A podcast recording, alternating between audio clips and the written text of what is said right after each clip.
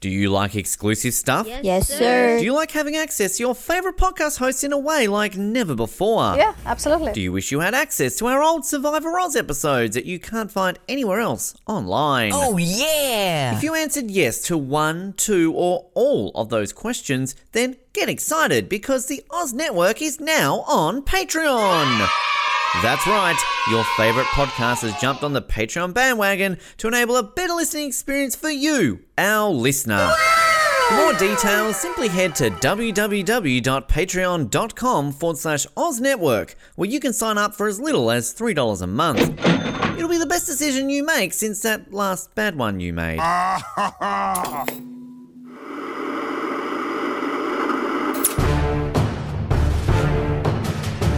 You're listening to the Oz TV podcast, only on the Oz Network. I met a traveller from an antique land who said two vast and trunkless legs of stone stand in the desert.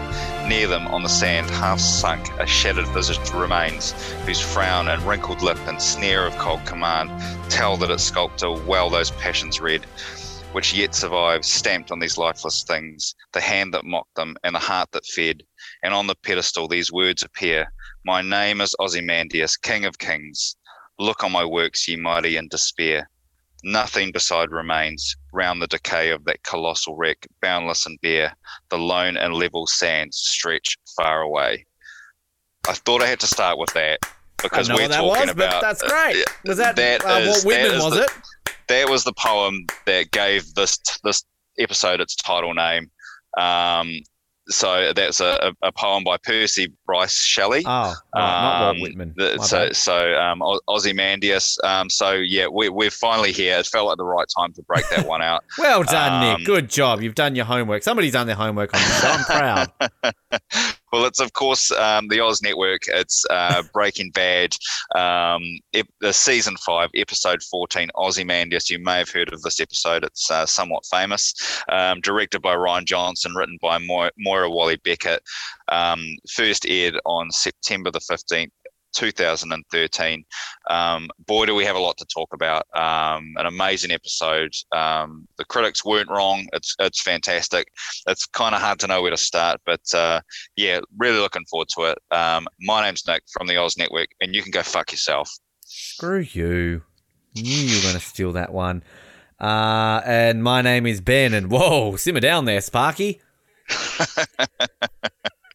Well, we yeah we talked about it as we, we wrapped up the last episode, but um, yeah, this is this is the the episode, right? This is the one that everyone remembers the the perfect ten on IMDb. I don't know if that's the only perfect ten that IMDb has for for an episode. I know Game Natalie of Thrones Portman. had a couple of.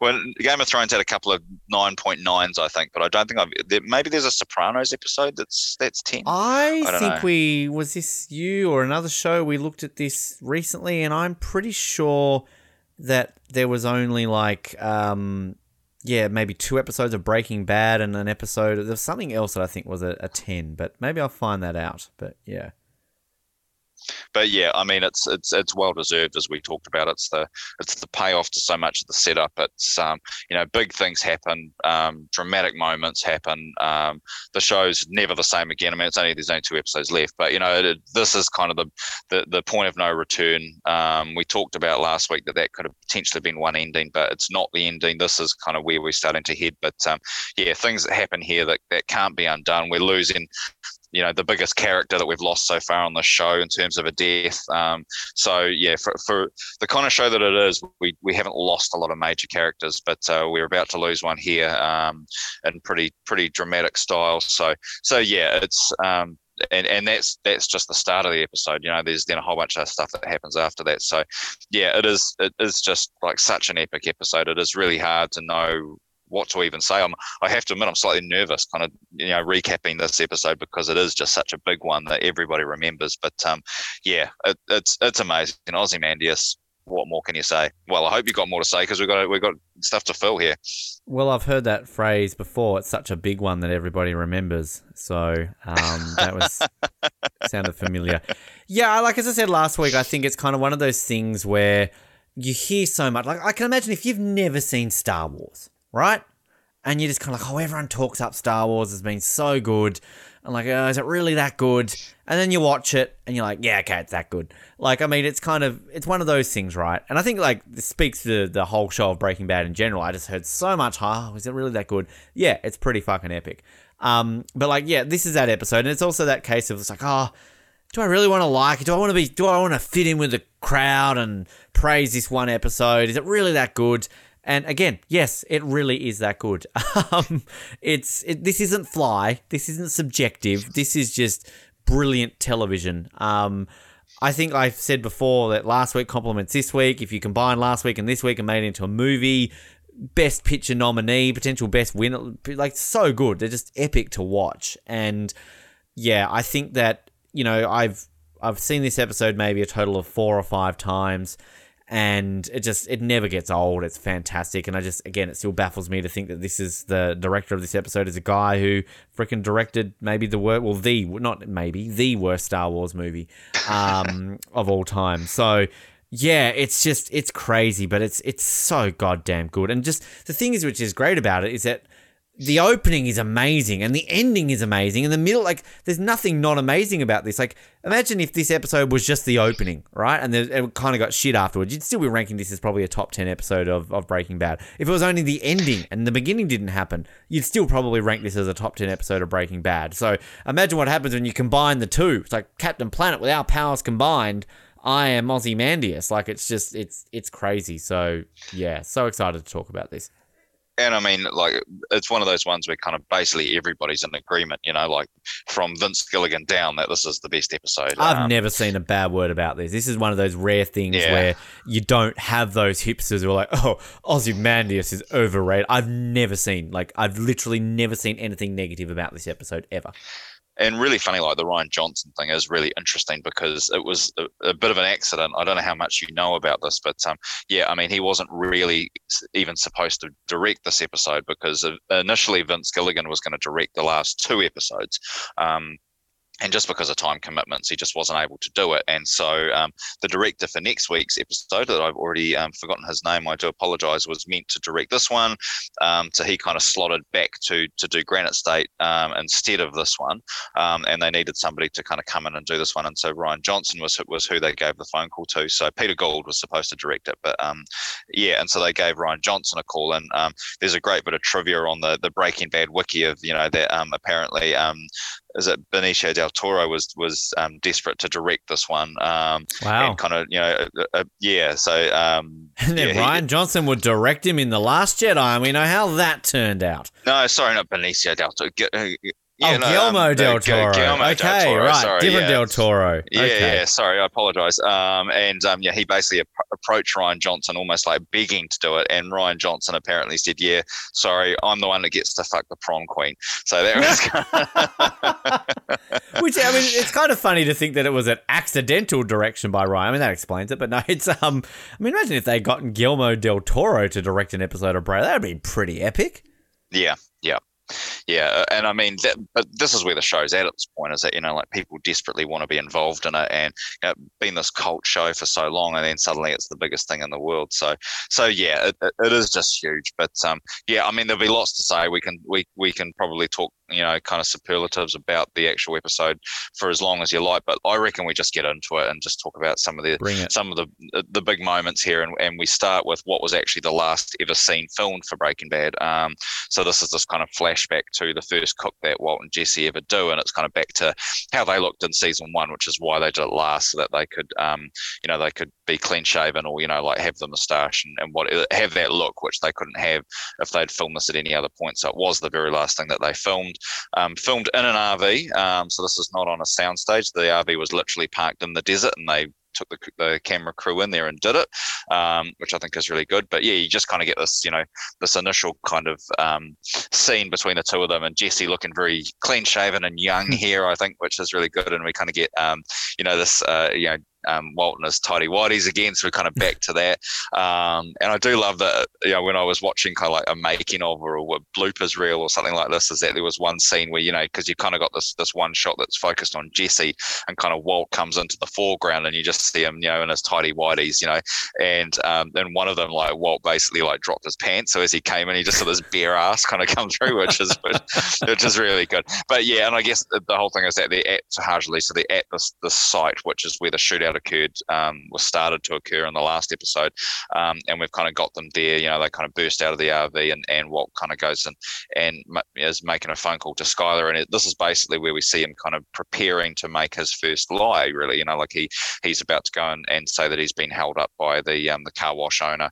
And so, you know, he's having to, to, to make a phone call to Skyler and we kind of see him walk away from the, the, the RV to do so. Um, and yeah, I think it's just, it's, it's a really kind of effective way of, of kind of just reminding us how far this, this show has come, um, which, you know, I, I, I, think is a really nice kind of, I don't know if palate cleanse is the right word, but I think it's just kind of a resetting of kind of this is where this whole thing started. And, you know, like even though these guys are kind of cooking meth, it's a much more kind of innocent time in, in the storyline. And, and now we're about to transition into where the show is now and how much has changed. I think it's just, it's a really, really effective kind of opener, I think, for this episode. I, I really, really do enjoy it. And yeah, the, the difficulty that Walt has and kind of he's having to prepare and think about how he's going to lie, which is, you know, we see him you know the final version of Heisenberg as somebody that can just lie without having to think about it. So I, I, love it. I think it's just a really an effective way of kind of opening this this episode. Yeah, I agree, and it's kind of I think like um, important also just with Walton and Skyler. It's kind of I mean, it's not when we say it's the last nice sort of conversation they have. I realize this obviously isn't in chronological order, but it's just kind of like this like nice little moment you sort of get with them, considering what's going to happen in this episode. But yeah, like as you say, like the innocent days, like I just kind of like you know Jesse here rolling his eyes and and you know obviously the flashback to him basically stripping in front of this high school student um smoking but I also love childish Jesse in the background like playing with a stick, like pretending it's yeah. a sword or something like that. Like, I don't even know what he's doing. He's like wah, wah, wah, wah, in the background, which is just funny. But I also just love the way they fade it, like how they kind of just have this yeah. shot of they just fade Walt and Jesse in the RV out, go into the credits, and then when you come back in, they fade it back in. Which can I also just point out because I want to point this out now because I will forget. Um, you don't actually see the credits of this episode until basically like what. Mm 20 minutes in. And when I say the credits, I mean the the on screen, like starring Bryan Cranston, and Aaron Paul. Like after all this action is going to happen, which is pretty effective. I love the way they do that. But um, yeah, I'm with you. It's kind of it's an effective opening. It's it works really well. Yeah, and one of the reasons I specifically noticed that actually is because um, the writer of this episode, Moira Walley-Beckett, makes a little cameo where she's actually at the um, at the car wash, and um, when her name comes up as a as a credit as the writing credit, she's actually on the screen getting oh, a nice. receipt from Walter Jr. or whatever. So yeah, it is unusual. You know, normally yeah, you do have kind of credits over this, but you know, being probably one of the most important scenes in the whole series, I, I do appreciate that they they hold off on those credits until we get past this this first scene. And yeah, you're totally right. That kind of that fade out of the of you know the the people and the vehicles, and then the fade in after the the credits.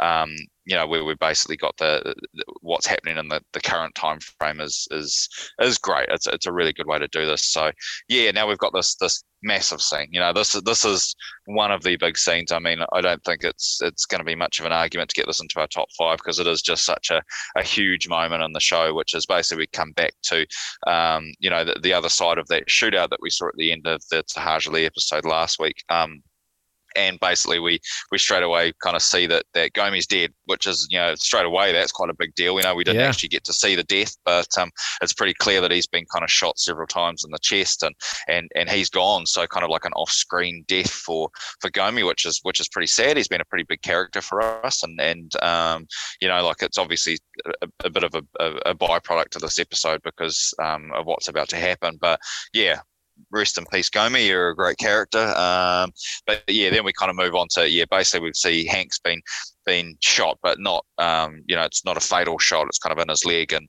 and um, we see him kind of like try and crawl over to a gun, and, and this is where we kind of get Jack kind of goes over and kind of stands on the gun and removes it, and you know, so Hank's kind of kind of laid out on his side, um, and and basically, you know, Jack's not going to waste any time, and, and um, he's going to shoot him. But this is where we see kind of Walt kind of pops up in the back seat of the car that he's been in, and kind of screams at, at Jack not to do it, and um, you know, they kind of um, they kind of drag Walt out of the car, and Walt's brought next to kind of where where Hank is lying, and we kind of get Walt trying to make this deal um, to basically saying, you know, there's got to be some way we can do this. You know, he doesn't have to die here, um, and and basically this is kind of where we um, we basically see Walt you know admits that he's got you know 80, 80 million dollars buried in the desert and and you can have it as long as he lives um, and um, and yeah, we kind of get some some great reactions here from from kind of Dean Norris as well. I think about you know. Um, you know, just kind of looking at him, and, and, and I think it's you know these really kind of amazing things that are that are kind of portrayed just in looks without any words. But obviously, you know, kind of when we when we did we do hear him talk, it kind of he says to Walt, turns to Walt, and he says, you know, like you're the smartest guy I ever knew, but you're too stupid to see that these guys made up their mind ten minutes ago. Um, so you know, Hank's up with the play here. Hank knows what's about to happen. Um, and and I should mention, of course, that obviously this is you Jack has found out that uh, that Hank's in the DEA, and and he's not happy about that either. So so yeah, it's it's um, you know this really kind of tense scene, and um, yeah, it's uh, I don't really know what else more we can say about it really, which is basically that we just get you know what um, Hank has that line basically saying that uh, yeah he's he's asked what he thinks about the steal, and this is where we get that opening line of you know like that I use that you know you can go fuck yourself is the line that he basically uses here, um, and then kind of just says to Jack you know do what you got to do, and and um, and this is where Jack does what he has to do and and and shoots Hank in the head, and so Hank's dead and that's you know a massive massive moment for the show and and you know like it's it's it's so much more real the show all of a sudden. And i think i, I don't think i've ever really been affected by a death in, in a show quite like this before. Not in that i'm crying or anything but you know this is just it feels so real. Um you know because we've lost big characters on the show before like gus and mike and but this just feels like it's just hard to believe this character that we've just you know we've had with us for so long, and it just felt like this is a character that that couldn't die. I don't know if that's a strange way of putting it, but that this this character is actually dead is is I don't know. It just you do kind of feel numb to it, which is obviously where we get this amazing kind of reaction shot from from from Walt. You know where Bryan Cranston does that kind of falls to his knees. Um, you know, like just that kind of shocked look on his face and that kind of zoom in, which I think I've seen in, you know, a million kind of gifs and, and things like that. It does kind of get used a whole lot. And, and, you know, he's kind of just like falls to the ground and he's kind of dumbstruck and, and things start to happen around that, which we'll talk about in a minute. But, but yeah, I think just the you know Hank's death is is just such a massive part of the show. It just it doesn't feel real to me as a viewer, kind of watching it, which I think probably speaks to the power of the scene. So, yeah, I think it's just it's a shocking way to open this. You know, like this is the kind of thing you might see ending an episode or ending a even a season, but for this to be the kind of you know within the first kind of five ten minutes of this episode is is pretty incredible really. It's it's it's yeah I, I don't really know what else to say. It is just so so shocking um, and so well delivered that um, you, you can't help but be invested. You can't draw your eyes away from this. It is just incredible really. Yeah and I think that kind of going back to what I was saying about how you know the opening of this episode is epic and the ending. Like I mean this has the potential to be the number one moment of not only this season but all of Breaking Bad, arguably. Um, because I would say this is the most shocking and effective death you have in this entire show. Um, because yeah, I'm with you. I think it's kind of one of these characters that you feel is almost immortal, and it's it's the way it happens. It's kind of so brutal and sort of played out, and even the fact that he gets shot literally like mid speech. You know, it's kind of it's it's all of that. Um, but just yeah, like the lead up and everything to it. Um, you know, I feel like we have got to eulogize Hank. We've got to eulogize Paul Gomi because spoiler alert right now. If you haven't seen No Time to Die, skip forward like ten seconds. But it's kind of like you forget that Felix dies in that movie because freaking James Bond dies. So it's kind of like you know, like I kind of wish we had have gotten Gomi dying separately because I love Gomi. Gomi's one of my favorite side characters, and the fact that he's just kind of gone and there he is, bye bye Gomi. Um, you know, thanks for your time on Breaking Bad because if we were to look at the episode counts, um, you know, for for non-regulars, uh, you know, non-main stars who are in the most episodes, I would say that Gomi's probably in the most. So a very significant character to this show. Um, but yeah, just even the way this plays out, because like I think it's kind of the way it plays out. You almost just assume like. Let's spoil right now with Jesse. Like, it's kind of like what happens with Jesse. You assume Jesse's not going to die right here. You assume they're going to stop and do the classic movie TV trope of, oh, let's keep him around for a little bit more, which I'll maybe get to Jesse shortly and maybe argue which it goes kind of the other direction. But this is kind of one of those ones you just feel he's going to be saved. But I would also argue that at the end of the day, like, you kind of have to kill Hank. I kind of feel you have to kill Hank really for this storyline. It kind of it's the most effective way of doing it, isn't it? Like I don't really see Hank living living happily ever after with Marie in the suburbs, having kids after locking up Walter White. Like that's that's never the way I saw Breaking Bad ending. Um, but it's brutal. It's just everything about it, and just the way that again Walt reacts to it, just kind of like that ringing sound, like the numbness of it. Just it's it's yeah, it's pretty harrowing. But like as I said last week, the, I do have a bit of a problem with Jack all of a sudden being like now all of a sudden money is a thing. Like last week it was like, oh no, like I want you to cook. We can make more money that way. Now all of a sudden it's like, oh fuck yeah, eighty million dollars. Okay, don't cook for us. It's fine. Um, which again you could argue as well. Like he he's nice enough to give Walt a barrel, which we'll get to in just a minute. But um, yeah, I mean, God, like obviously top five, potentially number one, potentially number one for all the series, potentially at least top ten for all the series. I don't know, but uh, yeah, it's pretty darn effective. Yeah, and I think just you know some of the, the, the stuff in behind it is pretty amazing. You know that they actually got Hank's Hank's death scene in, in one shot. You know they did this in one shot, and um, it's pretty cool when you watch the documentary because um, you kind of basically just you know you they you know they have a camera on the camera so you, you're kind of watching the scene being filmed by somebody else and you know basically they kind of call cut on it and Rian Johnson's basically like and that's how you die on on you know a TV show or in Breaking Bad or whatever he says. You know, like so you know they they know only he knew how shot, to kill is, Luke Skywalker. I thought you were going to say if only if only you knew how to save uh, under the dome. Um, oh fuck, Jesus! Rian yeah, Johnson could have uh, made that worse. That wouldn't have been that hard, but I mean, you know.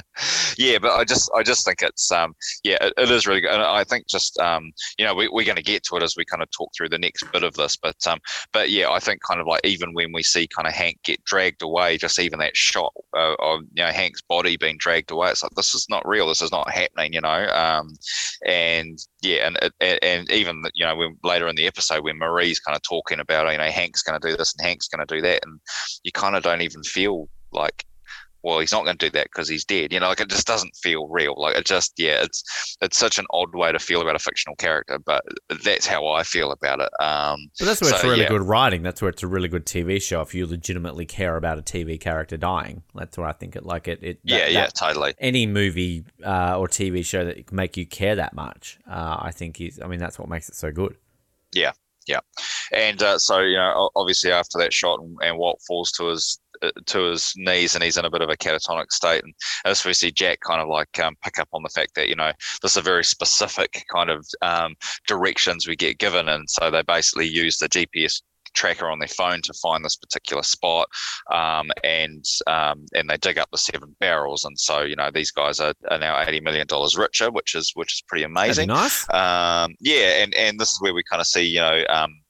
Um, um, Todd. Sorry, I keep I want to call him Jesse. I don't know why I call him Todd, but um, Jesse but, but yeah, it, it, yes, Jesse. It's really hard when you've got a, a, character called Todd being played by a Jesse when Jesse's the main character. But anyway, um, and, and, and so yeah, it's um, and basically we kind of um, we see Todd says, oh, you know, like we should we should you know, give him something basically. And so this is where Jack kind of says to him, oh, I'm going to give you one of the barrels and, you know, and, and that's how we're going to be okay, you know, like, and I want you to shake on that type of thing. And so kind of forces Walt into, into shaking on this thing. And, and um, these guys are, they basically dig up the, dig up all these um, barrels and they, they put Hank and, and Gomi into the holes and, and bury them there where, where that had been um, and um, yeah, and then we kind of, as they're kind of starting to walk away, we kind of get the whole thing of, of Walt says, "Oh, well, you still owe me. You still owe me a, a, a death." And so basically, this is where they, they go and find Jesse, and uh, they kind of they they drag him out from under this car and get him on his knees, you know, in front of Walt, and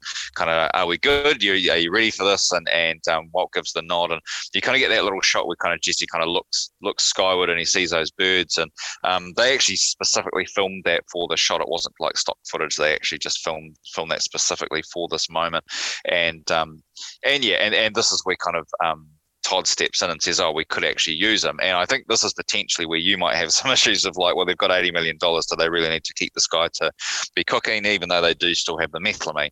Um, but yeah, and so basically they say to so Walt, is that okay? We'll kill him once we're done with him. And um, you kind of see Jesse having these these looks at Walt, and they're kind of looking at each other. And Walt says, "Yeah, I'm fine with that."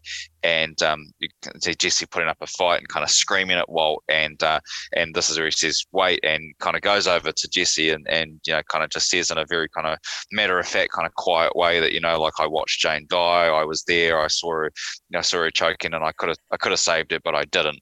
And I just love the bit of acting here again from Aaron Paul that like he's had had this fight and he's been you know been kicking and screaming and just everything kind of falls out of him. It's just like he becomes like a rag doll, and just every bit of fight he had in him is now gone, and they just kind of drag him away.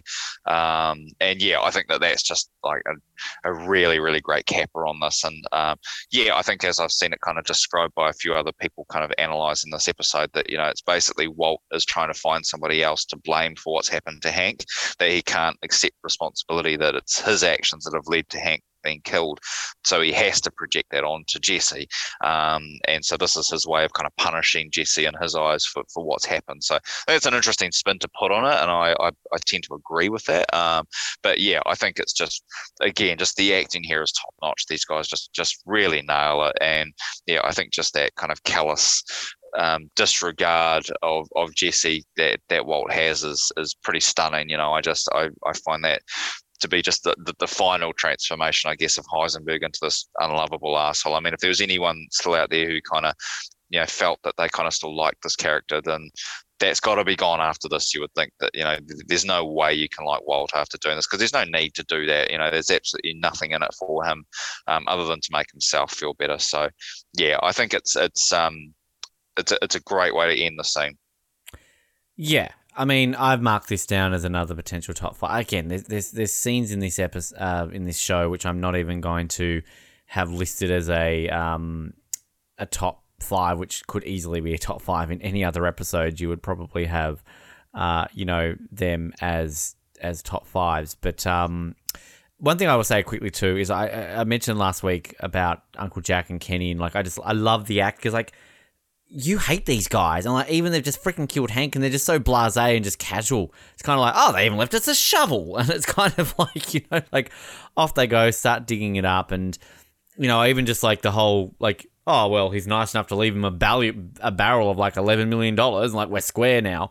Um, but yeah, like, it's kind of, I, I'm just conflicted because, like, again, it kind of bothers me that, again, he goes from, oh, cook for me to, oh, yeah, but I want $80 million, to then all of a sudden going back to, oh, yeah, but he can cook for us. Like, TV show's got a TV show. It's got to set up a finale. Like, you can't just kill Jesse here and then ultimately go on to have a ending of this show, I guess. So, like, it, it makes sense. I get it. Like, you've got to do what you've got to do. But it just, it, then it kind of contradicts itself. Like, he's so like, oh, $80 million. And, oh, yeah, he can come cook for us. Like, it's, I guess it's greed. I I mean, I can't say I've ever been given eighty million dollars, so I don't know. Like, if I would that, oh well, maybe I could have ninety million dollars. That's better than eighty. Like, um, but yeah, I don't know. Like, it's just. It would have been. I mean, imagine how shocking this would be if you fucking kill Hank and Jesse within five minutes of each other. Like, holy fuck balls. Like, you would just be blown the shit away right there. Like, I don't want them to kill Jesse, but I just think, like, yeah, you would just be absolutely just jizzing everywhere. Let's just put it mildly. Um, but like, God, like I mean, eighty like well, they're technically only walking away now with like sixty nine million dollars, aren't they? They've given away a million dollars, but fucking hell, there's six of them there. They're getting ten million dollars each alone. I mean, God, I could, I, I would be glad with half a million right now. I could make that last a while. Um, so yeah, but I mean, it's just it's epic. And just the moment when he fucking tells him about Jane, like, Jesus Christ, what a dick. Like, uh, I mean, this, this is our, our main star of the show. who's just basically full on, like almost worse than the Nazis here, as in the Nazis in the show, not the real life Nazis. Um, but yeah, like it's it's just how like because again, like you saw like Aaron Paul's reaction, spitting on him, getting into a fight. Like when he fucking finds out about Brock, like you've always said about, you know, what would be worse for Jesse, finding out about Brock or finding out about Jane. Like Brock, he's like losing it and he's punching Saul. He's going to burn down a house and like fucking like go to town. This one, as you said, like it's just like the life comes out of him. We've just got full on zombie Jesse right now. And we're not going to get, let's spoil this right now, we're not really going to get non zombie Jesse till the end of El Camino. So, and like that's not a bad thing because I like Zombie Jesse. This isn't Zombie Sayid in, in Lost, where it's like, this is bullshit. Just get rid of this guy. Like Aaron Paul and Zombie Jesse, you feel for him so fucking much. He's literally going to be basically a prisoner of war, essentially in the in the. I mean, literally Nazis basically are keeping him as, as this way. So, um, just just amazing. And again, like we're what ten minutes into this episode now, uh, fifteen minutes into this episode now, and think about what we've still got to come in this episode. Like it's just it's it's it's crazy. 20 minutes into this episode, I'm seeing it right now. And like literally when we get the credits, it's 19 minutes on screen. We're halfway through this episode. And this would be enough right now to go like this is maybe the greatest episode of Breaking Bad there ever is, but we've still got some pretty amazing stuff to go. So yeah yeah, I mean, just this kind of yeah, everything that kind of leads up to, you know, kind of the, Nazis driving away is is phenomenal stuff. Like, there's no denying how amazing it is, and um, yeah, I think it's really interesting because I think kind of when you talk about that, what would what would upset Jesse the most? I think it's you kind. I, I really like that we kind of get the Jesse finds out and um, it's a secret. You know, it's been a secret that he finds out um, was what happened with with Brock.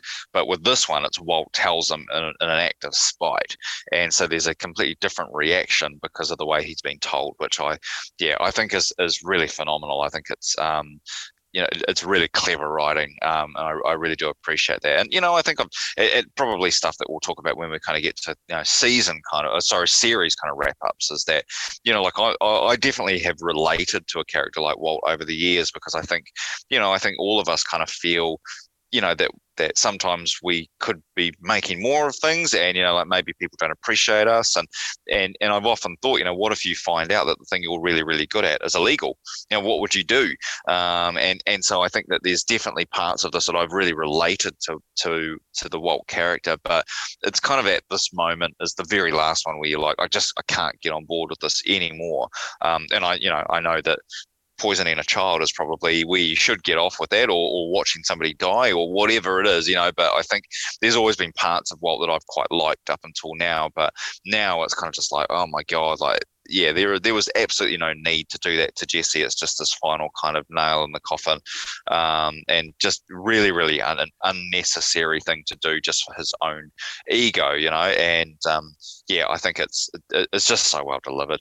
Um, yeah, and then we kind of we, we get this kind of scene where um, Walt's in his car with his barrel and and you know starts to drive away and um, you know I, yeah yeah I, I think um, I know you're not a Walking Dead fan but this really really reminds me of um, a very famous episode of, of The Walking Dead where a, a big kind of a, you know, quite similar to this a kind of dramatic kind of death moment happens and and the main character there kind of has to drive away from the scene and um, you know kind of looking in the in the, the rear view mirror and so yeah it's, it's, it reminds me quite a lot of that same thing. Um, and actually, that came after this, so it's quite possible Walking Dead took some, you know, took some kind of um, inspiration from well, this. Just to jump in before I forget too, we had a, an episode of Better Call Saul in the the most recent season at the time of recording this, which was what season four, season five, um, and it was basically all set in the desert, wasn't it? Which reminded me a lot of this whole sequence. So I, I'm assuming that that episode of Better Call Saul got heavily influenced by this episode.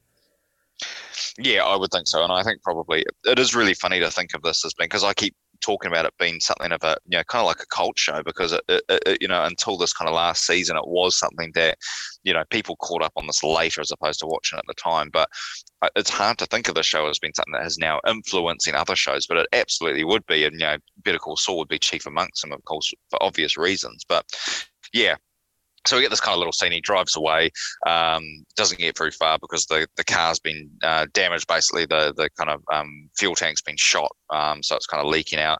And we kind of get this great scene of him kind of, um, you know, pushing this this barrel through the desert. Um, and you know, we kind of, I think, you know, most people will have picked up that he kind of walks past his own pair of pants from, Yeah. from season one. Great Um, little uh, Easter egg there. Yeah, which is really cool. And so this this this song was it "Take My True Take, My True Love by the Hand." love by the hand. I've had this song stuck in my head for the last 24 fucking hours trying to say that, but it's great. but yeah, really, really fitting. I mean, these guys know how to find a good a good song to, to fit the moment, especially when it's kind of like a weird, obscure track. But but yeah, I think it's. I remember this being a lot funnier when I. I mean, it is funny, but I remember this being like this kind of um, hilarious moment of kind of Walt. And I think it's just like a real, a, a bit of a tension breaker that you need at this moment in the show. I think it does just need you to kind of be able to take a breath as you kind of wa- watch Walt do this before we kind of head into some more kind of dramatic stuff, which is coming up soon. So yeah, just a, this just this nice little scene. I'll kind of just tack on as well that we kind of have the the scene back at the car wash where um, basically Marie turns up and and um, you know she oh sorry I forgot to just just point out obviously that that uh, Walt then kind of buys that um, Yeah, you're that leaving my friend out. Truck. love this guy. yeah, he's great. He's a, he's a, he's a great kind of look. uh, Got a great look for this, hasn't he? Um, Yeah. but yeah, so, so Walt kind of uh, yeah just offers them ten thousand for the for the truck and, and buys it off them, and yeah, you kind of see him drive away with the barrel on the back. So yeah, that's that's our kind of Walt story. We come back and we're at the um yeah at the car wash, and yeah, Marie obviously doesn't know what's happened to Hank. She just knows what she knows from the phone call that she got from him, um, and um, she's gone to to see Skyler and say that you know that they've got Walt and she needs to be prepared for what's going to happen next. And the first thing they need to do is tell Walt Jr. Um, and and you know so that's obviously what's uh, what's got to happen here. Um, and and yeah, I think it's it, it's this kind of you know, like I, I really do appreciate this kind of nice setup. But you know, these are the things that are going to have to happen that we're going to see kind of come later in the episode. So, yeah, I, I, I just think kind of the the the heartbreak of, of Marie putting these things into action when she doesn't yet know that Hank's dead, I think is really kind of effective to me. I, I do really like these scenes. Yeah, I like again. This is another norm, an, an episode with not everything amazing. I could possibly nominate Walt pushing a barrel through the desert as a top five. I just, I just love it. Like, I just, I like it is kind of funny. Like, I just love this song. This is take my true love by the hand, and he's like going through the desert with his barrel of money. Like, this shouldn't be funny. Like, we've just literally seen Hank get killed. Him basically be the biggest dick in the world to Jesse, by like, yeah, I basically killed your girlfriend. Move on. Like, just and yet we're sympathizing with him pushing through the desert. This barrel of money. This is all he's got left for his life's work of being an illegal dick. Like, it's just it's so weird that you feel for him in this moment. Um, and then I love this guy. I just fucking love. It's just kind of like, hello, hello, is that your truck? And he kind of looks at it. Yes, it is. It's like, I'd like to buy it. It's, like, "It's not for sale. And he's just like, he says, I want to be this guy's friend. Although I do wonder, like, how does he get into town now? Like, does he have to go to his neighbors to, like, get a truck? Like, Yeah, yeah. He's lost yeah. his truck. He's abandoned in the middle of the desert. Like, you know, or, or at the flip side, like, I guess he doesn't know what's in the barrel. Like, if he saw him remove the money from the barrel, I would be like, oh, how much you got in that barrel? I, I want 50000 for this truck, you know, not just 10000 Um, But still, I mean, that truck's probably only worth like 500 bucks and he got 10 grand for it. So I wouldn't say no. Um, but again, another. Another scene which I could argue being a top five scene in any other episode. Marie with Skyler. Like, I love this scene. Just like, Yeah. it's as you said, it's heartbreaking, but it's just kind of like Sky, like Anna Gunn is amazing, so amazing in this episode. And just this scene here where she's just heartbroken, like similar to what we said about Walt last episode, We're like this is it. She's defeated. She she knows it's over, and just the way she reacts, and just the the subtle tears, and just Betsy Brandt holding her own here, and just like it's just it's amazing. This should be a top five in any other season. Uh, I just I just absolutely love it. And again, similar to last week, I feel this this scene gets underrated in this episode because I mean, what are you going to talk about? Hank's death, the the fight between the family, the phone call at the end. Like you're talking about these episodes, even Jesse, sort of with the whole you know I killed Jane moment. Like these are all iconic scenes that this scene gets forgotten about. Um, and it's just Uh, oh, like it's it just so literally, good. it literally is an episode where you could just have your top five all from Oh. this one episode. Like that's what's so crazy about it. Eh? It's just Yeah, yeah, and I mean, and, and what has already been a great season, you've kind of then got this just this phenomenal episode that's just you know yeah, just something else entirely. So, yeah, I think it's it, it, it is just so hard because you're right. I mean, uh, kind of the whole Gomi thing again. You know, like it's easy to just overlook these things that happen in, in a massive episode. That there's these other Should, things that happen as well. So yeah, I, I feel I feel like we maybe need to protect this before we get to this next scene because we generally do eulogize characters when they die. So I feel like we do. Do we want to eulogize Hank and Gomi? Like, I mean, yeah, well, I, totally. Yeah, I feel I like mean, we should have done that already. yeah, we absolutely. I mean, and I think it's probably just a byproduct of the fact that it's the, the way it is. Like I say, that that would normally be an end of episode, end of season, you know, kind yeah. of moment, and so you would just really focus on that. But it's like shit, we're already on to the next thing, which is you know like Walt telling Jesse about Jane. You know, so it's just like everything is it just piles one on top of the other. But yeah, I guess like with Gomi, let's start with him, and I think you know, I mean somebody who's been like a pretty constant kind of character on the show and and you know that kind of comedic foil for Hank and he's always been there just been like a really good buddy cop kind of guy. And you know like and, he, and he's often kind of um, read some sense into Hank as well at times. So I think it's a really sad way to see this character go. And I think yeah he does it is probably if I've got any kind of um, maybe critiques of this episode is that you know a great wee character that kind of um, maybe just doesn't get any kind of form of of you know like we we're sad to see him go. So yeah, I, have always really enjoyed the the the Gomez character for what it is. I think it's it's effective though because like it just makes it more shocking that kind of like he dies and then then he's gone and that's it. You know, there's no resolution because yeah, I mentioned before. I think that I mean, is he the most appearances without being a main co-star? He is. Um, literally everyone above him. So uh, you know, obviously our our main uh, six are credited at being in 62 episodes. We know that they're not all in 62 episodes. I think it's only Jesse and, and Walter in all 62 episodes, right? Whereas Skyler is in, her voice is in Fly, but that's about it. Um, to put that into context, uh, Steven Michael Quezada, sorry if I'm pronouncing that uh, incorrectly, uh, he's actually in more episodes than Jonathan Banks and Giancarlo Esposito. So he's in a total of 33 episodes, whereas Jonathan Banks is in 28 and Giancarlo Esposito is only in 26. So that's how much of an impact he has on this show. But yeah, he's great comic relief. He's got some great moments. I, I love the, like, if you talk about spin offs of this show, obviously they're both dead, so you're not going to have anything set in modern times. But like have a sort of a spin off of of uh, Hank and Gomi, like as just a buddy cop sort of show. Like you know, like if Vince Gilligan was like, yeah, let's just make a network show, uh, you know, of their life and between Better Call Saul and Breaking Bad, I'd love to see it. But yeah, I love Gomi. Gomi's just seems like a nice guy, and um, I, I am weirdly okay with him just dying the way he does. Like again, I, I always like to have a bit of payoff for some of our characters, our our beloved characters dying, but sometimes you can just kill them and I don't say forget about him because what else do we really know about him outside of him with Hank? Like I think they mentioned in one of the episodes that he's got a wife and kids, maybe. Um, but yeah, I feel like what more could you do with him? So yeah, I just I'm always okay think with him being at, killed off this way. I remember him being at like Walt's birthday party and thinking that was weird. It's like why would you be at your kind of workmate's brother-in-law's but it's like one of those things where you've got like a reasonably small cast is that when you do have like a party scene you've got to have people that would never normally be there you know like yeah. that kind of thing. But but yeah i mean I, I think for what he is i think he does a really good job. And i think it's probably just a you know like a real mark on the show that even somebody who's not a major character is always there and able to kind of deliver. And i think we've probably had a fair few of our kind of opening and closing kind of quotes have probably come from either him or from an interaction he's had with hank. So um yeah.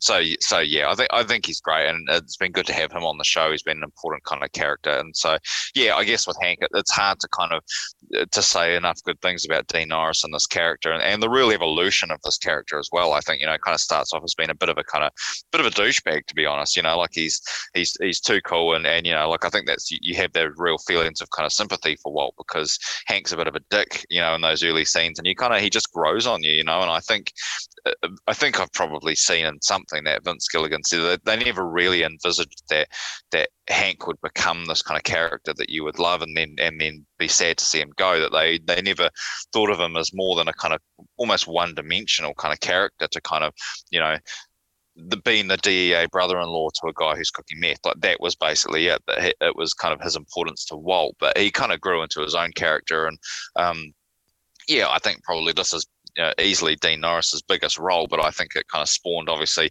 under the dome didn't maybe didn't quite work out how he wanted, but you know he's um it, you know he, he was probably like this kind of almost typecast kind of character before this, and and I think he just he took a role and he did some really great stuff with it, and I think one of the the, the kind of interviews I saw is that yeah he he suddenly found himself having to do the kind of acting that he'd never really done before, like some of those panic attack scenes and things like that. And and you know, like and he, he felt comfortable enough to do them and and do great with them. So I think both the Hank character, but also Dean Norris as an actor, have been like just essential parts of the show. And I think that that maybe wasn't necessarily expected or the plan when they first started, and that they ended up having this great character that you just feel for when when he does die. One quick thing, just really quickly on Gomi trivia. He's one of three characters alongside Badger and Skinny Pete to be in all five seasons, despite not ever being a main cast member. And um, tribute that he oh, this shares with Hank, tying into Tank, uh, Hank, that he is one of uh, he's the only character besides Walter and Hank to share a scene with every main character. So there you go. There's an interesting one.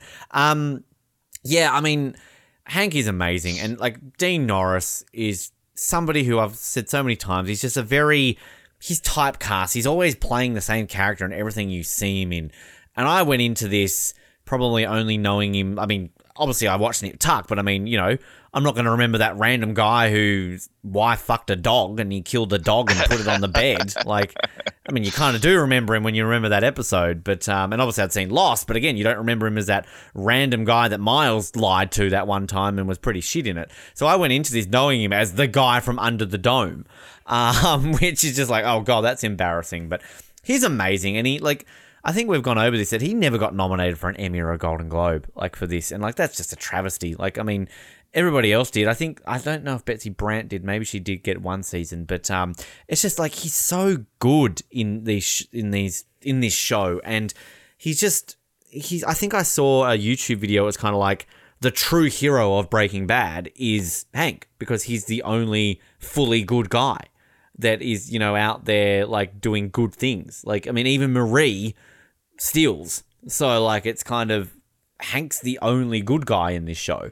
And it's kind of weird because, like, as you kind of mentioned, he's a bit of a dick at the beginning. Like, he's kind of like, kind of one of those guys where you probably would be like, oh god, he'd be an absolute fucking tool to hang out with. But he's just, he's just great. And again, I would argue that his death is perfect. You, you can't kill him off any other way. I think the only way you can end his story arc is by killing him. Um, I think going back to the scene when he dies, that could have very much easily been the end of last week. That would have been a cliffhanger enough leading into this week, right? But I mean, I think it was smart to kind of do it this way and kill him off in like five minutes into episode 14. Why not? Um, so yeah, so good, so amazing. And if you talk about like at the end of this, going through the rewatch, who maybe got better on a rewatch when you're kind of analyzing this, probably Hank is probably my standout as somebody who you just appreciate more and more every time you watch this show. Yeah, absolutely. And I think kind of that real transition into being a different type of character in season five and having to do that dramatic stuff, you know, like you just see that change in him. And uh, yeah, just just really really great stuff. So yeah, such an important part of the show, and it, it's sad to see him go. But I think you're right in terms of it. It's the right kind of ending for this type of character. So, so yeah, and I mean there'll be still more to say about Hank before we're done. So, um, we'll we will um, we'll follow that as we go along. But uh, we come back to uh, we, are back at the uh, the compound, and we see um, Jesse get. Um, he's had his, his face smashed in, um, so he's had a good hiding. Um, and um, we see him kind of led into this this makeshift kind of meth lab with with um, um, with Todd, and we see him get hooked up. So he's actually kind of been um, like yeah locked away like some kind of caged animal at this point. He can't go anywhere. He's kind of locked in, and um, you know, and then we see that they've got this photo of, of Andrea and Brock, which he's to, yeah, basically they're kind of blackmailing him that, you know, if he doesn't do as he's told, then bad things are going to happen to them. And we see kind of uh, Todd kind of strap on the, the hazmat suit. So, you know, it, it's a pretty short scene, but it's basically just giving us the information we need that Jesse's going to be forced into into cooking meth. Um, so, and that's the story we're going to kind of follow with him over the next couple of episodes as we as we kind of go ahead. But uh, yeah, it's a pretty horrible thing to have to happen to Jesse. You know, like everything that's happened to Jesse, um, this is this is tough. You know, like it, it's just another thing to kind of add to that list. Um, yeah, and, and and then just the other scene before I kind of stop is is uh, yeah, it's obviously this this great scene where kind of Marie and and Skyler are, are sitting with with Walt Jr. in the uh, at, at the car wash and and telling we we don't see on screen what they've told him about Hank about Walt. But um, yeah, obviously they've told him the truth at this point, and um, it's not received well by by Walt Jr. I think RJ Mitte does an awesome job here. I mean, he's got an even better mm. scene coming up. But um, but yeah, it, it is really great to kind of see him kind of um, have to do some kind of great reacting here and, and being able to really own the screen. I think it's really quite impressive to see him do that. And and obviously he's incredulous, doesn't believe it, wants to call Hank, and I can't get through to Hank. He's not answering, is what Marie says. And and so yeah, there's this kind of I think as a as an audience um, who knows what has happened to Hank, this is even worse. You know, it's a, it's an uncomfortable scene anyway. But I think when we have that kind of um, you know that extra knowledge of what's actually happened to Hank, it's it's even harder to watch. You know, um, so so yeah, I think it's it, it's a it's a really tough watch watch and we kind of watch them uh, drive home and, and I'll stop before we kind of get get home because that's obviously going to be um, a big scene to talk through as well. Yeah, I think kind of what you said there. I mean, pretty much the whole last half of this episode is almost uncomfortable to watch, and that's kind of what yeah. makes it very engaging. Like even this Jesse scene is very uncomfortable because it's just seeing the fact that he's had the shit beaten out of him. He's literally being kept in a cage in the ground, tied up to a apparatus as a slave. Like it's just it's harrowing. And Aaron Paul is just amazing at selling this. And just, I mean, the makeup looks amazing on his face to see him being beaten the shit out of. And creepy Todd here just being like, okay, let's cook, like, la di da di da, like, just not caring. And it's just like, holy fuck balls. Like, what the fuck is happening to poor Jesse here? Like, Jesse's gonna be so fucked up in the rest of his life. Like, remember that at the end of El Camino. He goes through some shit. like, he's got some trauma moving forward in his life. But, um, yeah, and like this whole thread over Andrea, which uh, obviously will play into it in the coming weeks. But um, yeah, I'm glad you said about RJ Mitte because I was going to say RJ Mitte's amazing in this episode, and just yeah, it starts here with his reaction. Um, and I just I love that way, sort of when he's like calling out Skyler and it's just kind of like you're a liar, like you admitted it, so that means you're a liar, like just kind of going on that way, just so goddamn good. And even in the car drive home, like I just love the moment when Skyler's just kind of like put your seatbelt on. It's not safe. And I just love his reaction. You're shitting me, right? yeah. just kind of, I love that moment. I just also, I, I will say, like, I love the intersection when you've got Walt just like packing all the clothes as well. Like, it's just, it's kind of really cool done. Obviously, the scene we're about to get to, I've marked down as a pretty obvious top five, but I would almost argue that you could kind of like begin it when you sort of got this car trip mixed with the the clothes packing because I think that sort of adds to it. And can I just say one thing too? The baby who plays Holly in this episode, amazing acting bloody little cutie as well. Again, I don't even like babies, but holy crap, she's cute.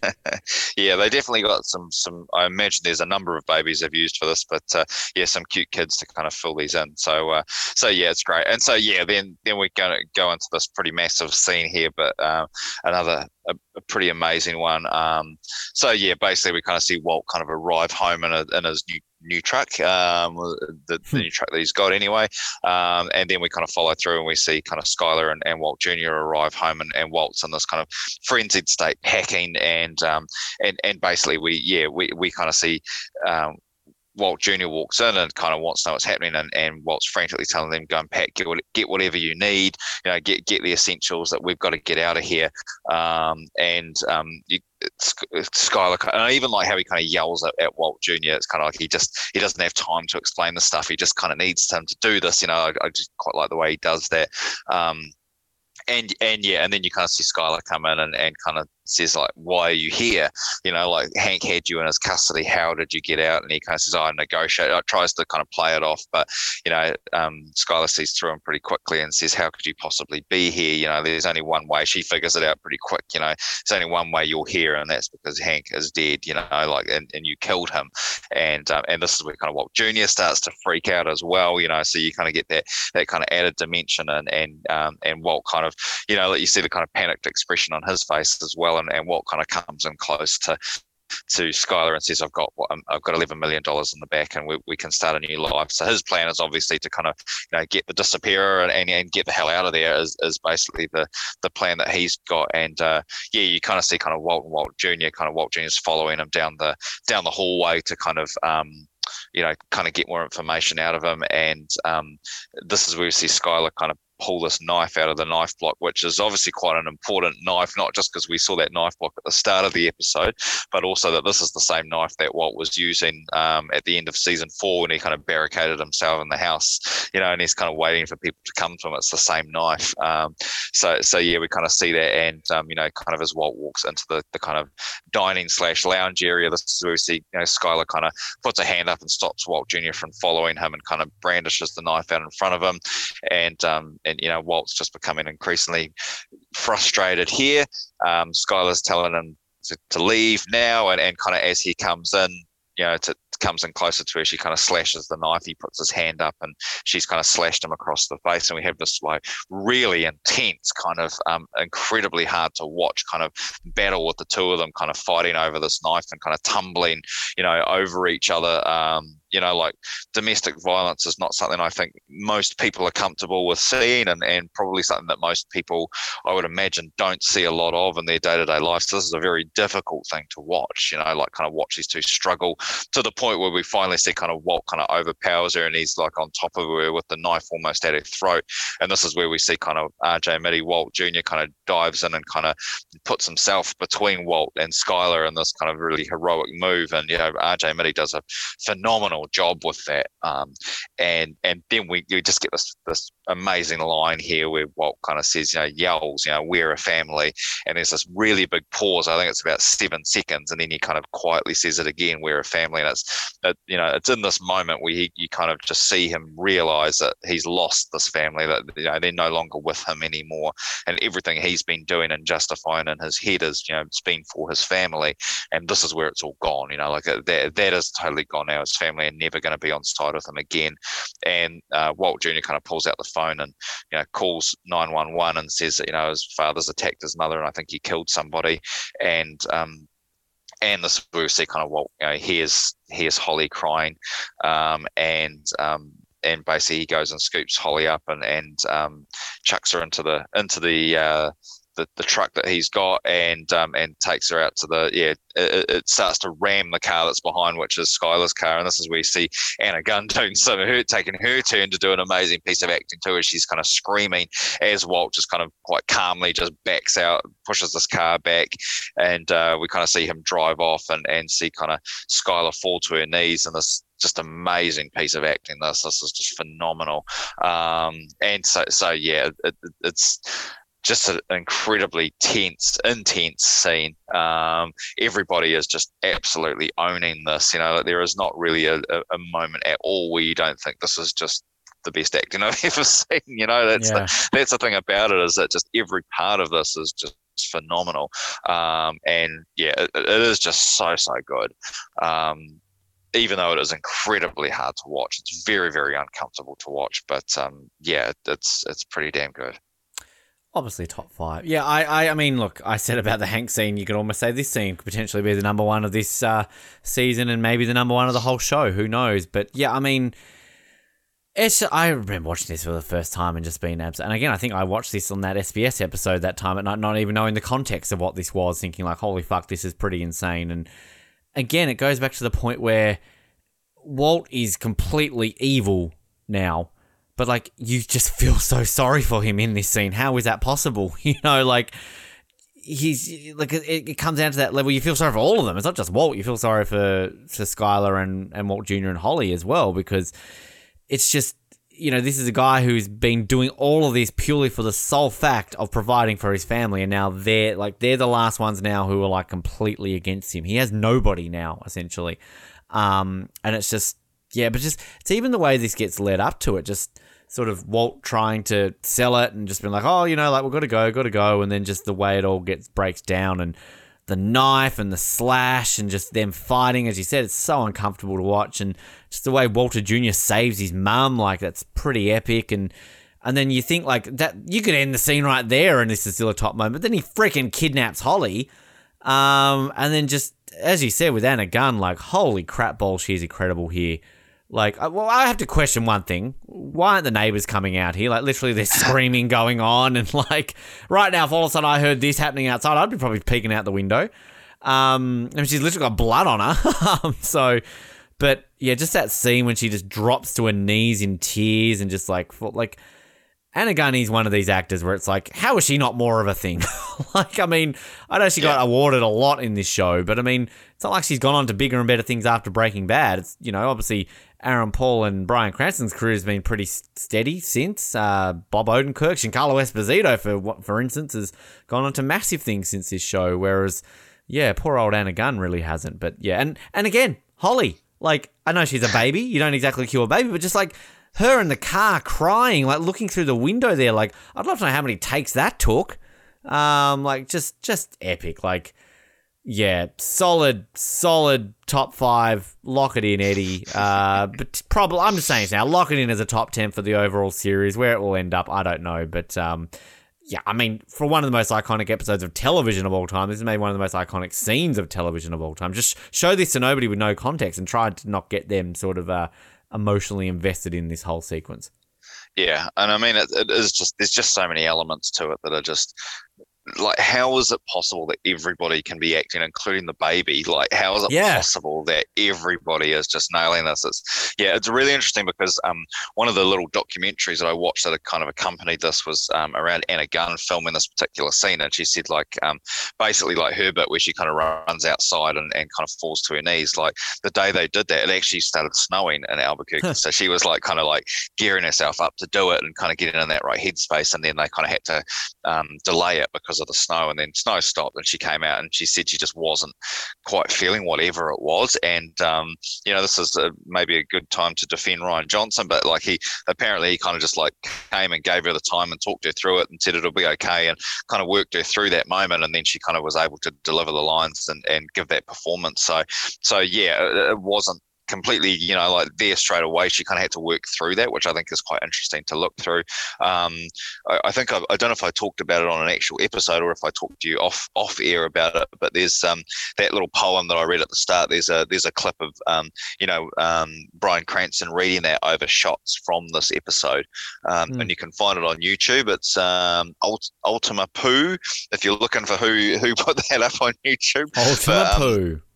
but um, the the one scene that always gets me when I watch it, it's only like you know a, a minute and a half long, is that is that kind of um, that shot of, of Anna Gunn kind of falling to her knees and, and screaming. It is just really really incredible, you know, that you kind of just get this moment um, of her doing that. Um, yeah, I think it is is just so so good. I think um, it's hard to even pinpoint which bits are the best, but yeah, I mean RJ Mitte again, just the way he kind of throws himself kind of between Walt and Skyler, I think is incredible. Um, so yeah, it, it's it's just pitch perfect. Like everything about it is really good, but incredibly hard to watch. Like it's yeah, it will definitely be in our top five, and I imagine it will be quite quite high on the list of top moments when we um, when we kind of go through all of them. But um, that doesn't mean that it's that it's fun to watch. It's a hard yeah. one to watch. Um, but yeah, it is just you're kind of just like sitting there almost with your mouth open, being like, "Is this actually happening?" It is. Yeah, it's crazy. Yeah, and it's. I mean, you said it before. I mean, maybe one of the best acted scenes I've ever watched as well. Like, it's just and like, it's all well and good to sit here and think, "Oh, acting's an easy profession." Um, but I mean, yeah, like as you're saying, to get in that mind space to emotionally play this scene, to then you know, I mean, we talked about that back when Jane died, about how Bryan Cranston, you know, imagined that was his own daughter. Like, it just, like, right now, if I said to you, Nick, I want you to pretend to be completely emotionally and like and act like this like that, it's it's not that simple. Like, acting is not an easy thing to do if you really try and do it well. Um, so yeah, and it's just it's just it's uncomfortable, it's natural to watch, and like they're the best things that you watch about any form of movie or TV show when it, it makes you uncomfortable. The actors are doing their job so it's it's pretty goddamn epic. I mean, if you were to replace the, not no disrespect to our beloved cast of Friends, but I, I don't see like you know Lisa Kudrow, Matthew Perry, and Matt LeBlanc making this scene as effective. Um, uh, maybe they could. Some of the, I mean, um, who would have thought 20 years ago that guy from Malcolm in the Middle would be this effective? As I mean, they could be fantastic dramatic actors. Matt LeBlanc wasn't that bad in Lost in Space. Um, so, David David Schwimmer's pretty good in American. Oh, David Schwimmer's Story. great. Yeah, no, David yeah. Schwimmer's great, and Jennifer Aniston's actually a pretty good dramatic actor. So, um, yeah, i no, I just don't think I've ever seen Matthew Perry be. Matthew Perry was on the list to be James Bond at one point. So hey, who knows? He could have pulled it off. Well, yeah, potentially. I mean, you never, you never know what people are capable of, and I think He was in the West Wing. things- Actually, sorry, quickly interrupt. I think I did see him do dramatic in the West Wing, and he actually wasn't that bad. So, um, yeah. Yeah, and I, and I think the point there is that yeah, I think often often the thing that we talk about is the acting because we've got phenomenal actors doing a, an amazing job here. But um, you know, like not just a, I'm not just trying to big up Rian Johnson. I think it's all the directors on the show, um, but also the, you know the, the writing and everything that goes in behind it means that this end product is is so incredible. You know, so Mm. the actors are absolutely knocking it out of the park, but they're incredibly well supported by just everything around them is just making us work so And- incredibly well. And like, here we go. Ben's gonna do it. Praise to Rian Johnson as well. I mean, this is incredibly well directed, and like, I feel like I shit all over the guy, but like, seriously, like, this episode is a lot of the reason why it is so perfect is because it is so well directed. I mean, I mean, you talk about those shots before, like random shot of birds in the sky when Jesse's about to get shot. Even the shot when Hank dies, they randomly cut to a shot of some rocks, and you're thinking like, well, what does that mean? But like, it's kind of like it's it, it's effective. Like, just some of the way this is shot is just so good. Uh, so I will praise Rian Johnson. I mean, I can't fault Rian Johnson for this episode. I just, I just wish to to Luke Skywalker that this was the quality of the Last Jedi, and then it would be a completely different feeling. So, and I think even in our Last Jedi recap, we didn't put all the blame on Rian Johnson because he was kind of handed a turd in the first place. You couldn't really do much. Uh, with the way the Force Awakens ended, could you? So anyway, whole other different kettle of fish. But no, praise to Rian Johnson here as well for some great directing in this episode. Um, yeah, so we, we kind of move on and, and we see Walt and um, I, I, I don't know where he is, but we're, we've got the uh, the koala care. Koala Care's um, back. There it is. yeah, yeah, yeah, and he's he's changing Holly. Um, so he's just in some kind of random restroom, I think. Um, I love how his kind of hand is wrapped in duct tape, you know, where he's had the the cut. Um, and and so yeah, and then we see him kind of kind of pick her up and and um and she says mama you know which is actually this baby cute. actually this baby actually said this and you know this is actually something that wasn't added in later the baby actually did say this you know like Aw. unprompted um and i think kind of like i think the story is something along the lines of like the baby's actual mother was like just off off camera you know so like she's right there and kind of as Bryan Cranston picks her up she sees her mother and she says that so but yeah talk about perfect you know um, yeah. Yeah yes Give So, this baby yeah. an Emmy. yeah, youngest ever. Um, but and, and yeah, and then we kind of go back to um, to the White House, and we've got um, the police have called in. Is it an Amber Alert that they've called in um, for Holly? That they're looking for Holly, um, and this is where we kind of get um, kind of Walt calls in and um, basically asks if you know if, if she's alone, and she lies and says yes, um, and um, basically the, the police start tracking him and recording this call, and, and Walt's smart enough to understand that actually, it, you know she is lying, and um, basically this is where he kind of um, has this this ranting phone call, which is basically to um, make it seem as if she's completely um, oblivious to what he's been up to, so that she's got an alibi. Um, so he's doing this to kind of help her, but it's um, yeah, I, it, it, it's it, it's also a bit of a hard watch and a hard listen. And you, you're hearing kind of Walt talking away that he's never really talked before, obviously because he's putting this on and you know calling her a bitch and things like that is not something that we have seen very much um, on the show. So so yeah, but I think it's it's a really clever move here where basically um, he's trying to to put her in the clear as much as possible. So so yeah, I think it's I think it's a great a great little scene here just to kind of set up the the end of of this. Um, yeah, and um, yeah, I think I'll just stop there and let you talk about that if there's anything you kind of want to talk about with those scenes. I, I love the fact that on the Wikipedia page, like not the Breaking Bad wiki, the actual Wikipedia page of this, they've got a whole section here talking about uh, this phone call, as that it is maybe one of the most uh, critic, uh, not like um, uh, analyzed scenes in all of Breaking Bad, uh, which is kind of very interesting. Um, but yeah, it's it's incredible. I've got this down as another top five. I just think that like just I just love this scene because like yeah, it's sort of the way it's read, but it's, it's still uncomfortable because like you're hearing Walt here calling her like a bitch and just things like that. That line always just makes me cringe, just the way he says it, because you can just see it in Walt and Skyler's face that they both know what they're doing here and how hard this is for Walt. The way he's like crying and he kind of just stops and just facial acting even Bryan Cranston, even Anna Gunn, where she's kind of almost got this moment of like shock to her face, but she's kind of always like, okay, I think I know what he's doing. Um, so it's just it's just in, incredible. Again, as I keep saying in this episode, if this was just the one scene in this episode that was the best scene, like again, top five. But like, how do you pick from everything in this episode? But um, yeah, it's just so goddamn. Like, what does he say? Like, I've still got stuff left to do or whatever. And then the way he just kind of hangs up. And Yeah. it's just yeah, it's just like it's it's just hard. Again, why do we care for this guy? I don't want to care for this guy. Um, but like you Yeah. care for this guy and you feel for this guy. It's so crazy. Yeah, and I think if, if if if you can explain to me how somebody can like be spitting out these kind of venomous, angry lines Oh. while at the same time in tears Oh. um, because of what they're saying and, and knowing why they're having to kind of lie in this way, like that is just that's that's the next level skill, right? That is just like unbelievably Yeah. talented. I don't know how anybody does that, but yeah, and, and obviously the other big moment in this is like we basically, you know, like you're never going to see Hank again, and this is where kind of you know Skyler realizes that you know Oh, Marie they've obviously too. Yeah yeah they've obviously realized you know they've obviously suspected the worst with hank but here it is kind of basically confirmed by walt. And um, and, and that's a big moment for for the show. And so yeah obviously you kind of see skyler kind of you know burst into tears and also yeah marie's response as well. It's um a- and even like hank uh, sorry hank junior walt junior's reaction in the background um you know it's it, it, everybody again is just kind of getting this right. So so yeah, I think it is just it- it's just so impressive, like just as, as a feat in and of itself to be able to do this. Um, and yeah, I think this is probably you know like it's probably one of the the least remembered scenes of this episode. You know, you kind of think of the other ones as being bigger scenes, but um, this is every bit as good in some ways. You know, so it's it's gosh, this is going to be a hard conversation in a couple of weeks' time, isn't it? I'm not looking forward to it.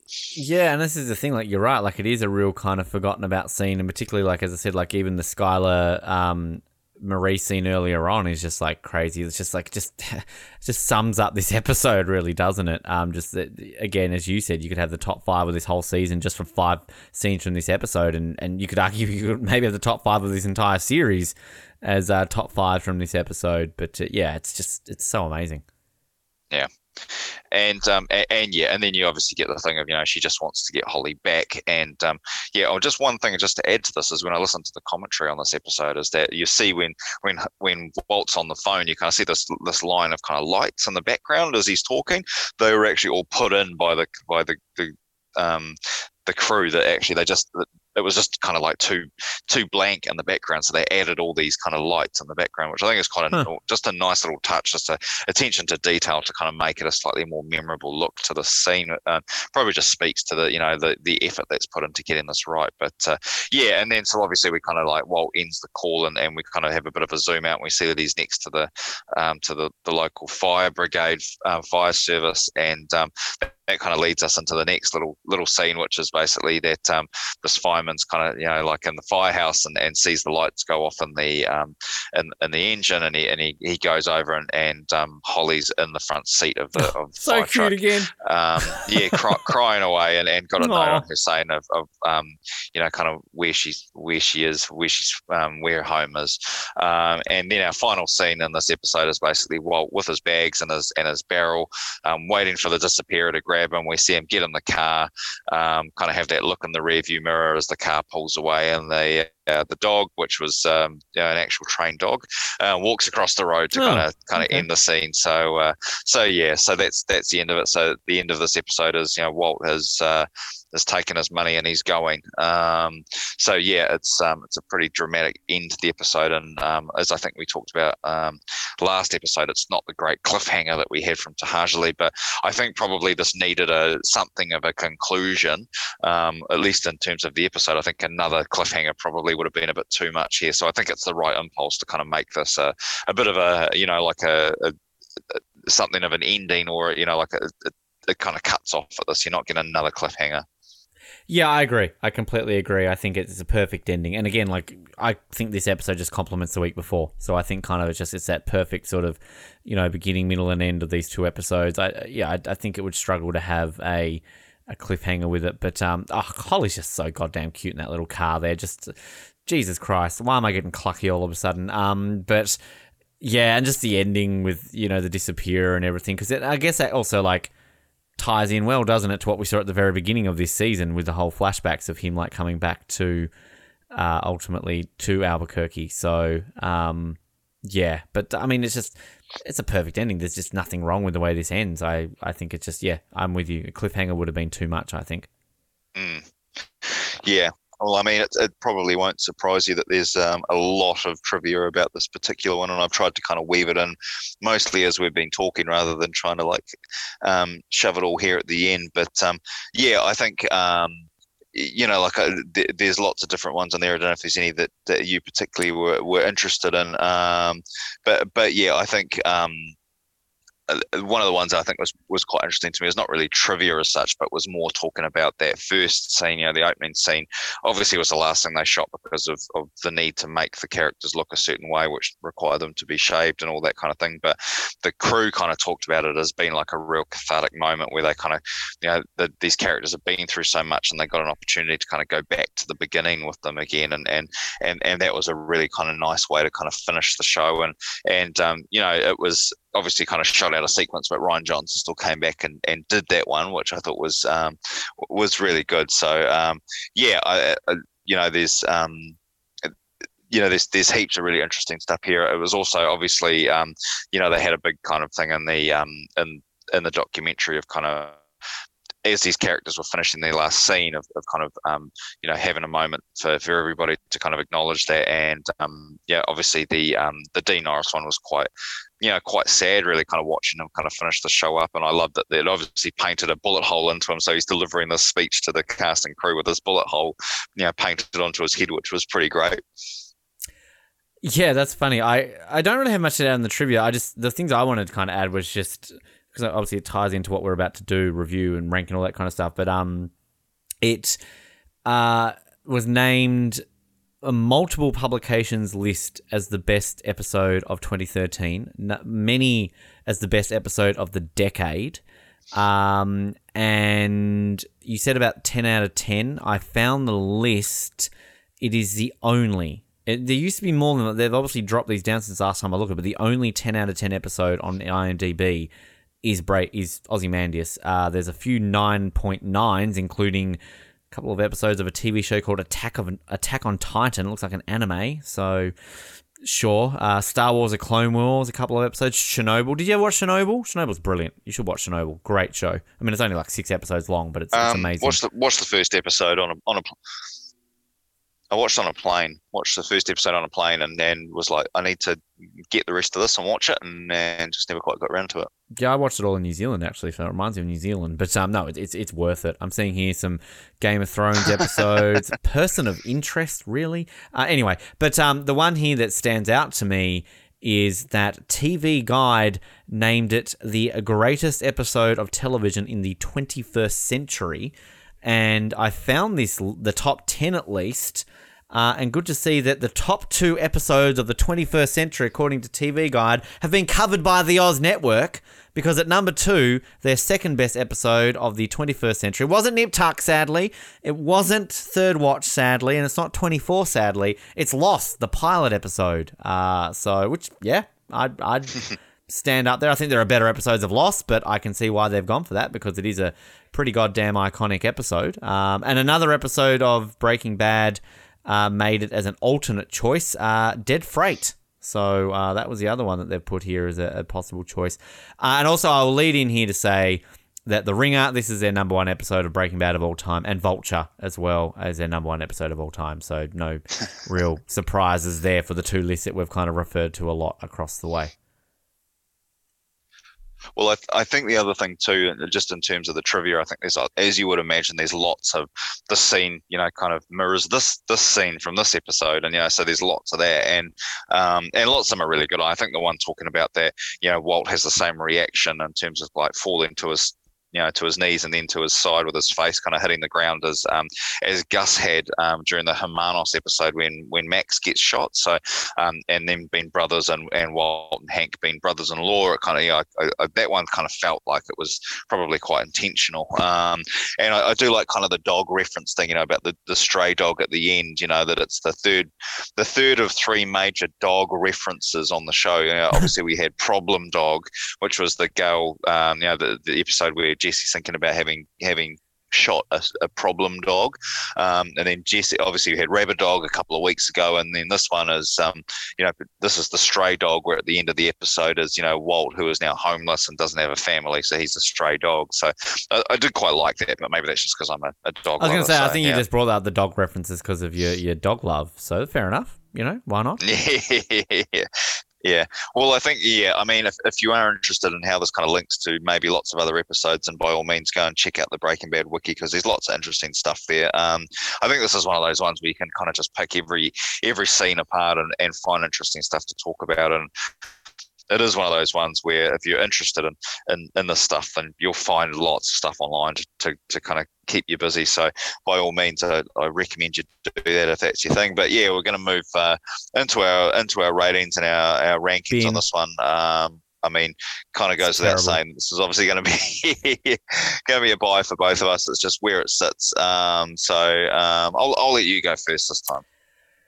Yeah, buy clearly. Um, I, I'm not even going to drag it out. It's number one. I mean, it, it, can't not be. I mean, seriously, as I've said multiple times, you know, the, the beginning is enough to make it maybe the number one episode. The ending is maybe enough to make it the number one episode. You can't have these scenes like that and not have this at number one episode. You've got underrated scenes which are never considered great scenes, like the, you know, the Marie uh, Skyler conversations in the car wash. I mean, the phone is considered a great scene, but not maybe compared to the whole white family fight and the death of Hank. I mean, this episode breezes by. Like you can just can't imagine how quickly this episode goes by. Uh, I mean, I didn't want to kind of come into this and leave Breaking Bad as oh yeah, number one is definitely Ozymandias, like duh.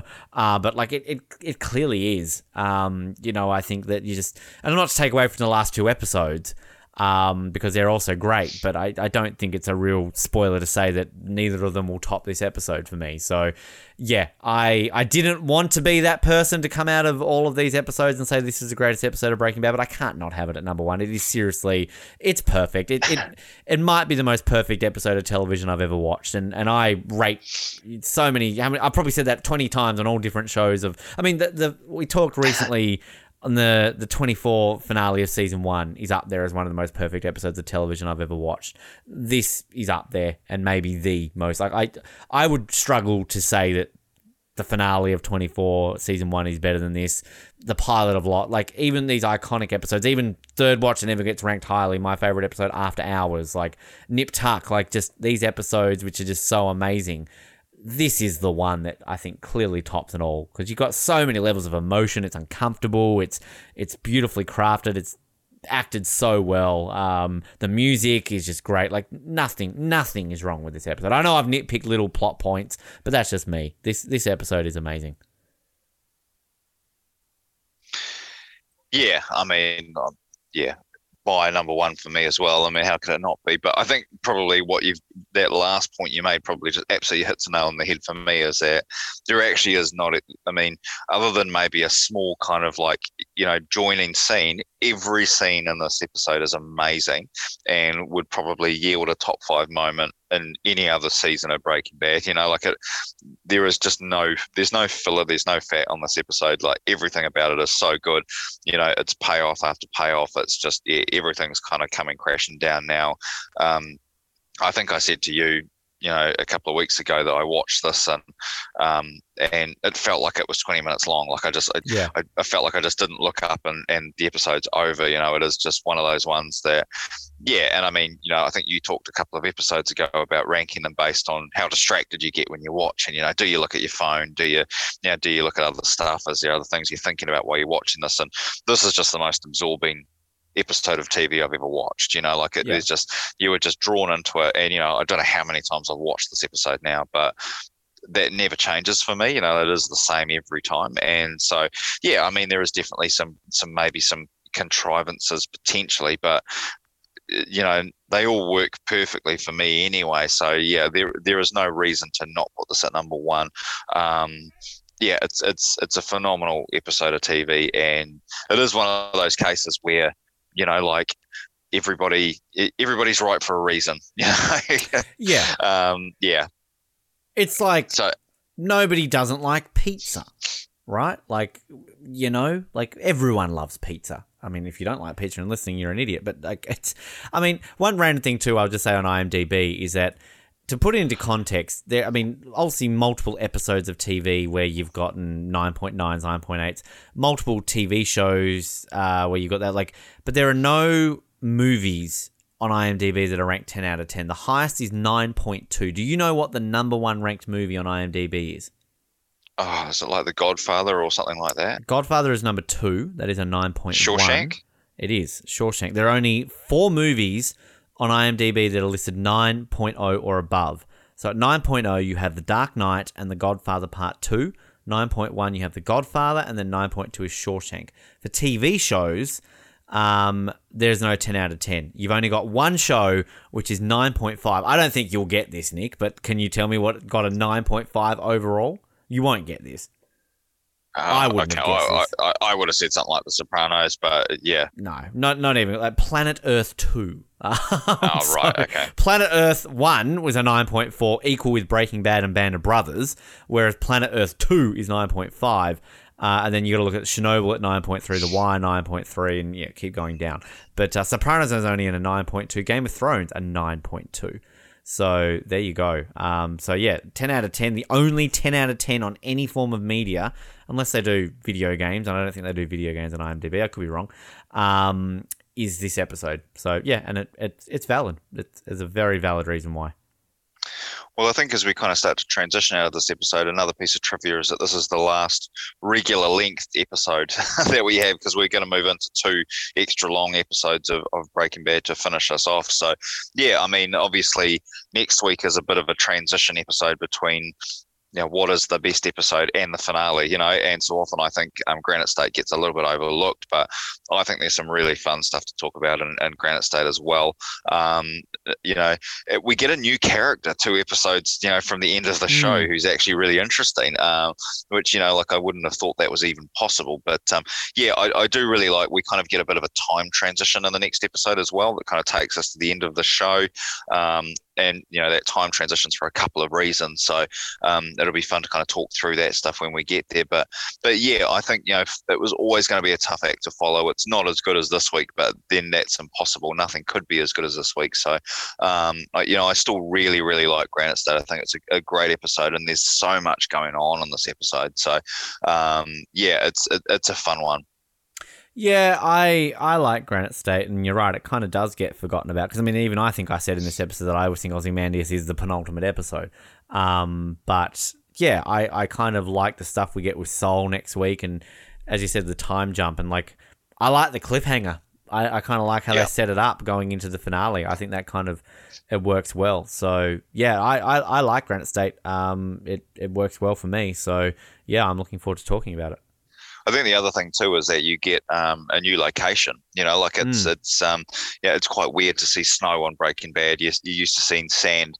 Um, so yeah, it's um, it, it, it, just that different look, which obviously makes it um, makes it unique as well. I think as, as a piece of casting that uh, a piece of casting, a, a piece of filming. So um, no, I, I I really like it. Um, yeah, looking forward to talking through that one. But um, yeah, it's been um, pretty epic bringing this episode to you guys. I, I hope you've enjoyed it. and I hope we've done it justice. Um, but um, yeah, I mean, make sure you, you you're giving us a like and a follow on all the usual social media platforms. Um, check out what else we've got going on on the Oz Network. There's always some some new fun happening there.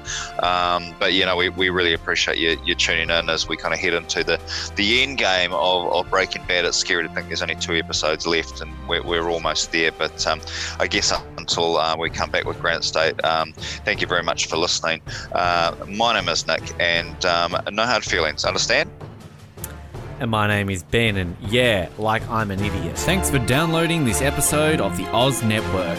Make sure you never miss an episode by subscribing to the podcast via Apple Podcasts, Spotify, Stitcher, Google Podcasts, or by copying our RSS feed into your preferred podcast provider. And while you're there, please drop us a rating and leave us some feedback. You can also be sure to stay up to date with all the latest episodes and happenings from the show, as well as finding out how you can get involved in upcoming episodes by following our social media pages on Facebook, Twitter, and Instagram, as well as getting everything you need under one roof at theoznetwork.net. Thanks again for listening, and we'll speak to you next time.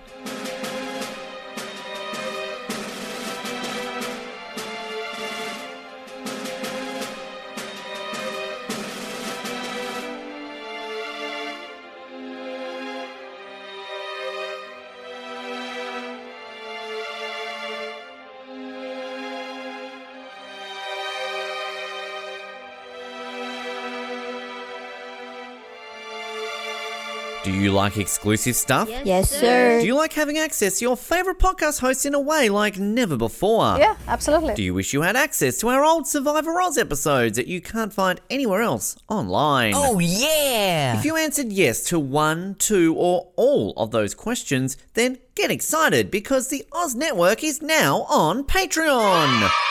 That's right, your favourite podcast has jumped on the Patreon bandwagon to enable a better listening experience for you, our listener. For more details, simply head to www.patreon.com forward slash Oz Network, where you can sign up for as little as $3 a month. It'll be the best decision you make since that last bad one you made.